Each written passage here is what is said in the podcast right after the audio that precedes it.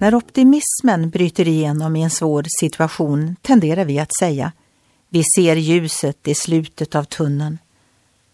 Det kom en överraskande tolkning på den här bilden under en nyhetssändning på tv där de sa På grund av den kris som har uppstått kommer ljuset i slutet av tunneln stängas av.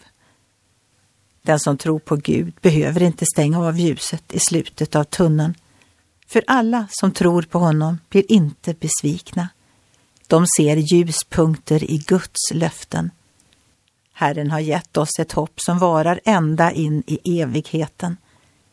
Profeten Jeremia sa Välsignad är den man som förtröstar på Herren.